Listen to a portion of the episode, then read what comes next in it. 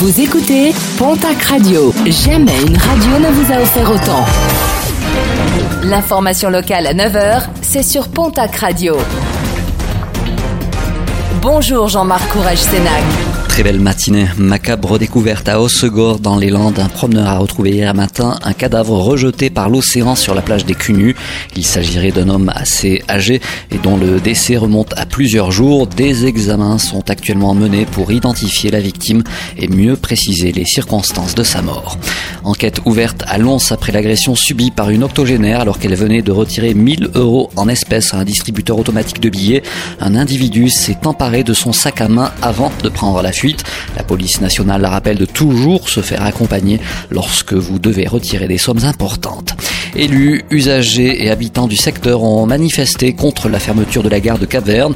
Une centaine de personnes rassemblées devant la gare à l'appel de la Fédération CGT des cheminots pour le maintien de la présence de cheminots à la gare. Depuis décembre, le poste de chef de gare y a été supprimé et selon la direction, il ne sera pas remplacé. La mésaventure du jour, elle nous est racontée par nos confrères de la Nouvelle République des Pyrénées. À Lourdes, une habitante de Loye a été sanctionnée de 20 euros pour défaut de stationnement.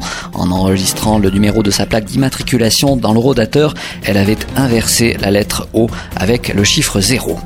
En sport, rugby, la section paloise a officialisé hier l'arrivée pour les trois prochaines saisons de Sébastien Piccoroni au poste de manager.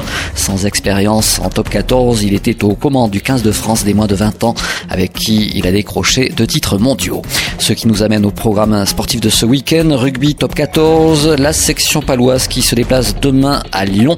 Le match entre Bayonne et Agen a été reporté en raison de cas de coronavirus au sein de l'effectif agenais en Pro D2, les suites de la 18e journée.